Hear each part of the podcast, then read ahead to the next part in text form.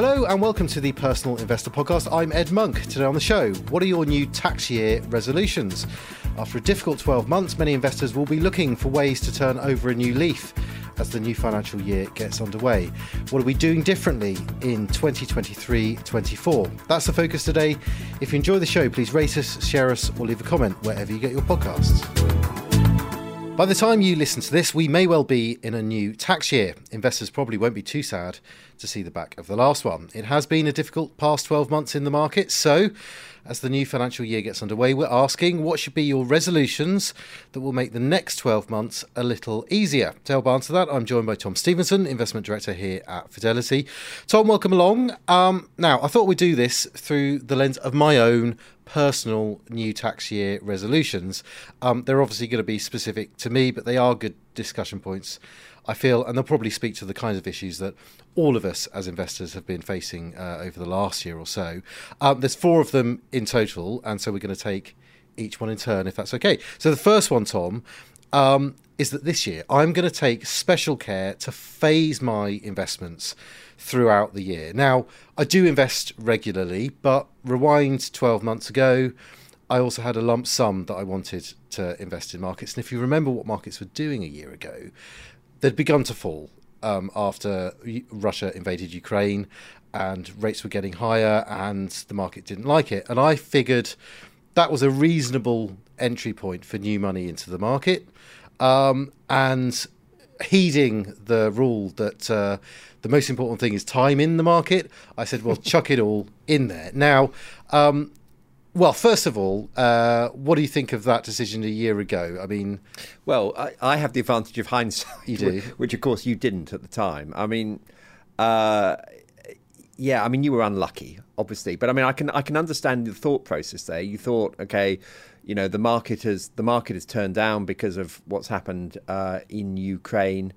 And actually, if you had cast your mind back to the beginning of the pandemic, um, you might have thought, well, you know, the pandemic happened, markets sold off. Yeah. It was a fantastic buying opportunity. Mm-hmm. I, I, have no idea what you were thinking at the time, but but that would be a that would have been a plausible um, thought process. Actually, that's an interesting thing to raise because that was probably the recent r- lesson, wasn't it? Because mm. there was that period at the beginning of the pandemic when it would have been a great time to buy. Yeah, you know? absolutely, it, it was uh, because because unusually the market sold off really hard and immediately bounced back. We had this yeah. V-shaped recovery, uh, and of course that's not what we had last year. And I think the difference between uh, what happened last year and what happened three years ago was that uh, the the invasion of Ukraine was a pandemic type of shock to the system, but the increase in interest rates was a slightly different thing, and that was a slower burn. Yeah, impact. a longer story. So yes as ever, you know, it, it, history rhymes, but it doesn't repeat itself. So it was subtly different last year. Yeah, and, and listen, I so anyway, the, the, upshot is that I am this time round. I'm going to phase in investments. Now, I don't know if that's going to work out or not. It would have worked last season, I'm fairly sure, because I would have been buying as as as the markets fell. Uh, although there were rallies at various points last season, and I but I, I don't know if that's going to work for me this time. But the reason I'm doing it is that it will be e- easier basically this this year. I mean, I spent a lot of last year staring at a portfolio that, that was basically underwater, or, or, at least that new money part of it was underwater, waiting and hoping for it to come come back again. This time round, if markets do fall, I'll be far more relaxed because I know I'm about to buy more assets. And um, actually, it relates to something else I'm going to say today. That's a good thing. You know, mm. if markets fall, I'll, I'll be able to be far more relaxed about it. Yeah, and, and, and ultimately, that's the reason to do it because mm. you are you're you're um, taking out of the equation your mental state, which is yeah. always a good thing. You know, you're not going to try and you're not going to try and time the market. You're just going to do it. You know, you're going to do it regularly. You know, month after month after month. You're going to put money into the market, and in 10 years' time, you'll look back and say, I'm really glad I put money into the market. But mm-hmm. along the way, you may not. But it's the psychological aspect that's important. Yeah. Okay. Well, that was um, resolution number one. Resolution number two, Tom, let's move on. Uh, an interesting one, this. Um, I'm going to start this year, Tom, for the very first time to buy some individual shares and directly hold them myself rather than simply buying um, via funds. So far, my investing has always been done through funds, and the reason for that actually is that well, I, I know the effort and the time and the energy that goes in professionally to to picking stocks and monitoring portfolios and rebalancing them and ensure that risks don't get out of control. And frankly, I don't want any part of it. I don't think I'm going to be able to do that job, and certainly not better than a professional. And let's face it, the professionals don't get it always always right. So, why the change of heart? Well, I've, I've really I've realised, I suppose, that um, investing over several years, uh, even via funds, you are effectively buying certain companies the int- the whole time. You're going to be holding these big, large companies that feature in big stock markets in the UK and in America. I'm going to be holding those anyway via funds, quite big proportion uh, of them as well. And it's those kinds of companies that I'm looking to hold uh, directly. And crucially, I'm looking to hold these stocks forever to echo the Warren Buffett saying, you know, favorite holding period is forever because, um, well, from my point of view, it makes it easy. I don't have to think about when I'm going to sell, what what price level I'm going to sell. I'm just going to buy these because I think in the very, very, very long term they're going to be around and they're going to be making money for investors, and I think it'll make sense for me hold, to hold them directly. What do you think? Uh, I think lots of things actually, uh, and and and and I and I would probably respond by asking you a question. So, why do you think that you are going to be any better at picking those stocks than a fund manager running a fund? Because what you're not saying is, do you know what? I think, uh, you know, for whatever reason, I've got a bit of an, a bit of an edge here. I've got some sort of analytical edge. I think I, I can spot value. What you're not you're not doing any of that. What you're saying is I'm going to buy some big, predictable companies that I think are going to be around for 20 years and will you know, hopefully do well for 20 years, and I'm just going to hold them. Well, there might be easier ways to do that. Well, okay, to, to, to flesh it out a bit more, I'm going to contribute to these holdings, and I'm going to I'm going to look for I don't know, probably between 10 and 20 stocks and probably a couple of companies uh, from each major sector. Mm-hmm. So and, uh, I'm going to deliberately diversify by sector. And I am going to skew the investments over time towards sectors that I think are undervalued. Okay. So so if if so for right now, probably I'm going to start off with some tech holdings. I think that they're off their peaks. They're facing headwinds, but I think that they can get back there. Those companies are cutting back their costs. It could be a good time to invest in those for the long term, right? Mm. Um, similarly, I'll own, I'll own some commodities. I'll own some uh, some banks, and when I feel the time is right, I will skew my new money towards the stuff that I feel is, relatively speaking, less less highly valued, and less towards those that are overvalued. Mm. And listen, this is slightly experimental. Mm. I want to see if I can do it, yeah. basically. So it's not. It's what it certainly isn't. Is is sort of you know um, beachcombing for the for the tiny companies that I think are going to suddenly be worth ten times as much. Because as you suggest, I've no idea what they are. I don't know mm. how to find these companies. Mm. Um, it's more about having being able to make kind of tactical asset allocation decisions, but towards different sectors. Actually, that's what it's yeah. to do with. Yeah and and I don't want to sound patronising, too but, late. Which is always a which is always a precursor to someone sounding yeah. patronising. Um, but I think I would have probably thought that way a while ago, and I think the older I get, the the the more I realise that it's really difficult and because yeah. I think the psychology of it is really difficult because you know I will be swayed. If I were doing what you're suggesting you're going to do I know that I would be swayed by the news headlines. I'd be thinking oh that's good value and I'd be 3 months too late. I'd have missed the boat. I I just think it's really difficult. I I, I commend your um, enthusiasm for doing it and and I and I would definitely give it a go. It'd be very interesting to see what you think in three years' time. Yeah, well, it, listen, it's an experiment. It, it's an experiment, yeah. and it's a sort of learning process as well, which I think I, I, don't know. I think would be valuable for me to do it, but the um, w- w- it won't. What's interesting, or, or is a challenge anyway, is that it's obviously going to affect the overall mix of my portfolio. This is actually one of the reasons I've resisted doing this kind of thing because I'm not going to suddenly abandon uh, funds. Listen, mm. m- the vast majority of my investing is not going to yeah, change. So this is at the margin. Totally at the margin. Yeah. Prob- probably between five and ten percent. Yeah. So so it won't even make even if it goes well a huge difference yeah. to my overall return. I just want to see whether I can do whether I can do it.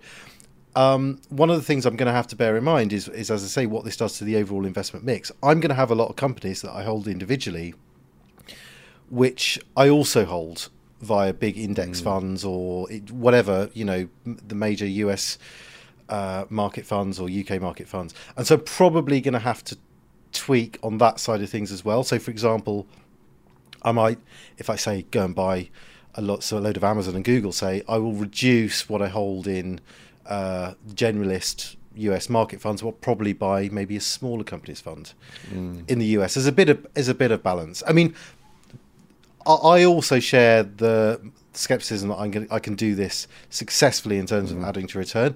I'm hoping that it's not going to badly uh, affect my re- return to the downside. Obviously, I'm hoping that, but it's uh, it's something I'm willing to do for a year to see. Basically. Mm. Yeah, and I think it will be really interesting and really fun and intellectually stimulating.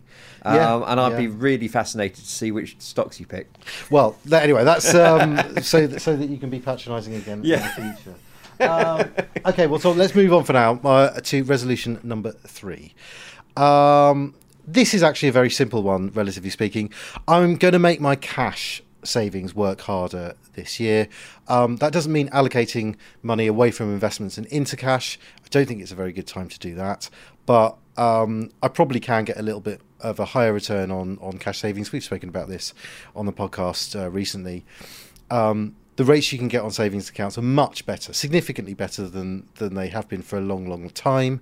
Um, I've got sort of rainy day money. It's always sensible for investors to have that to sit alongside invested money because it, it, you know for all sorts of reasons if you need money in a pinch you can use that and i just probably think i can get another a percentage point or so on those on those savings it's really simple as that. Yeah.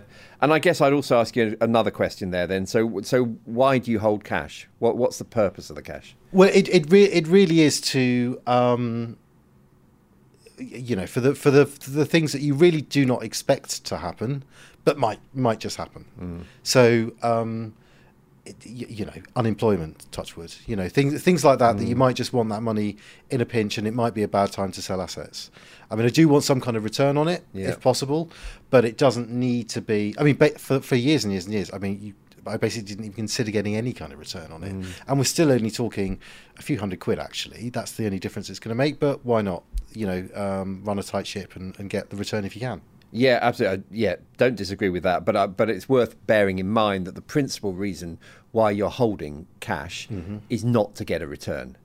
Um, yeah, because yeah, if I get, get that point, yeah, because ultimately, if that were the case, then there are probably better things that you could do. You are going to lose money for the foreseeable future in real inflation-adjusted terms by holding that cash, mm-hmm. but that's not a reason not to do it. And and given that you are going to hold some cash for very good reasons, you might as well get the best return. So yeah, good absolutely. resolution. Good resolution. Okay, well, the final resolution, Tom. Um, well, the other ones that I've talking about, they're, they're kind of practical things that I'm going to do. This is more of a behavioural thing, an attitudinal thing, you could say. Uh, I'm going to try even more than I normally try to to look on the bright side of the bad news that comes along in markets, which of course it always does. Um, and actually, the reason I, or, or, I wanted to explain this by talking about. Um, some work that you and I have been doing actually recently about uh, those people who are uh, withdrawing money from investments. They are decumulating their money from investments, which is not the position I'm in. Mm. But we we've been looking at that recently, uh, and in particular at something called sequencing risk. This is a risk that uh, can affect you if you're making withdrawals from a portfolio. It's simply that if markets fall ahead of your um, having to take a withdrawal, that means you're going to have to sell more assets to get the cash you need to make up your income, basically. Mm. And we've seen how over a long period, the sequence of, re- of returns that you get makes a huge difference to your eventual outcome. In fact, you can have different scenarios with overall exactly the same annualized return. Mm. They get to the same place eventually, but because one has been one has suffered falls at the start of their journey and then rises at the end, that's really uh, adversely affected their overall outcome versus the other way around. So yeah, yeah, I was really, I was really quite surprised actually and shocked when I saw the outcome of that analysis. Um, yeah. That it makes a huge difference. um, and is something that you really need to think about managing. Yeah, absolutely. And there are ways to manage it. We're not going to talk about them now, but there's ways you can mitigate that risk slightly if you are decumulating. Now, I am not decumulating, I am accumulating. And it's important to say this whole principle of sequence risk works in reverse mm. when you're accumulating. So the risk to me is that I buy when markets are high. That's actually a risk. Mm. We never talk about it in that way. We say, well, you know, we all like markets to go go higher because that makes us feel good. But actually, if you are accumulating, it's not just a nice to have to be able to buy cheap assets. You really, really need that mm. in the long run. So I'm going to try my hardest. I mean, I'm not going to will market falls, but I'm really not going to be dismayed when they come along because actually, for me, in my position, that's exactly what I need. Absolutely. I mean, the analogy I always draw here is, you know, if you went down to the street market and you were buying um, a pound of tomatoes, um, you know, you'd rather they were a pound than two pounds, Yeah. obviously, because you're buying tomatoes. You're not selling tomatoes. Yeah. You're not. You're not owning tomatoes. You want Yeah, to buy them, right. so you want to buy them cheaply. Um, and we don't think about the stock market like that. You know, we we cheer when the market when the market goes up, but but if you're in that accumulation phase, you absolutely want the market to be as as cheap as possible. So I t- Mm. I think that's that's a really good way of, of looking at it. Yeah. So yeah, embrace the market falls while you're in this phase. Yeah. You might feel differently when you're 60. Yeah, yeah. I, I, well, this actually intersects with the, the the first resolution about phasing investments. I mean, by phasing investments, also that means that um, if they, if we do get big falls, I'm going to have some dry powder as well. I mean, that position will change as the year goes on. But you know, if I if I'm phasing in investments, I'm, that means I am sitting on some cash and I can deploy it more aggressively if I want. Yeah. And it's the hardest thing to do. I mean, we talked earlier on about the beginning of the pandemic, and actually, you know, I got a bit lucky then that I did actually buy after that after that market fall, and I'm really glad that I that I plucked up the courage to do it. But it's really difficult, and that and that also argues to why you should try and systemize the the, the the process as much as you can to just take that that mental part out of it because it's very difficult to do. Okay, well, Tom, um, you've heard all of my resolution. I did wonder whether you were going to come armed with any of your own resolutions for the year ahead. Have you? Yeah, I, have got one, uh, and and you know, as I as I suggested with my patronising comments, I'm at a slightly different stage in the process to you. I'm further down down the track, and I'm much closer uh, towards. Um, you know, retirement and that decumulation uh, phase. So I, I do think about markets very differently from from how I thought about them 20 years ago, 15 years ago. Um, so I suppose my resolution now that I'm at this stage in my investing career is to try and force myself to avoid the temptation to be too cautious with my investments because I hope that you know I've got another 25 years At of- least, of this. least. you know at least at least. I hope I've got a good long time ahead of me. And I and you know I know what the impact of inflation can be over a period like that. And I think there's a real temptation that when you approach that decumulation phase, you start to become too cautious. You start not to want to take risks, the, market risk. Um, and, and that's something which I really want to force myself to avoid. Uh, it, it- absolutely. I mean, this this is. Um, I mean, you're not you're not retired or or anywhere near it, Tom. But I, f- speaking from uh, the experience of, say, my parents, suddenly their outlook changed when they didn't have regular income from work. It completely changes the equation because you really you see the money in whatever account as finite. Yes, exactly. and so it's it's really focuses the mind. Yeah, yeah. And a lot can happen in 25 years and Yeah. you know the the real enemy of of your quality of life and your um uh, your standard of living is the erosion that that inflation can cause and you've really got to work hard to overcome that.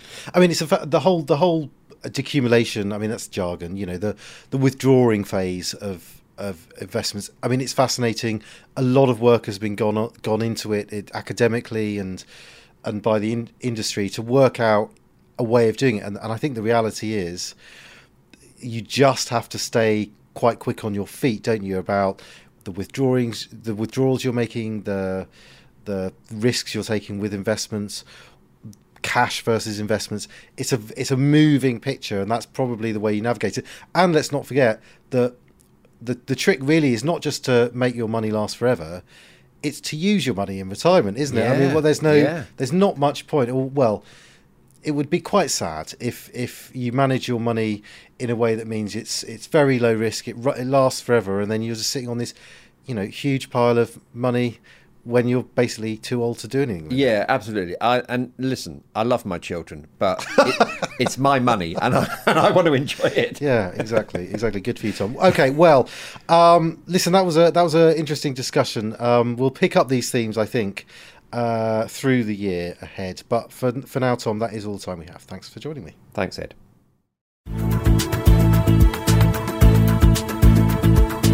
Please note that the value of investments and the income from them can go down as well as up, so you may get back less than you invest. Investors should note that the views expressed may no longer be current and may have already been acted upon.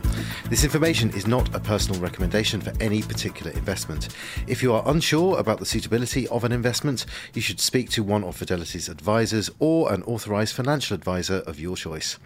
Overseas investments will be affected by movements in currency exchange rates, and investments in emerging markets can be more volatile than other more developed markets. Reference to the specific securities should not be construed as a recommendation to buy or sell these securities and is included for the purposes of illustration only.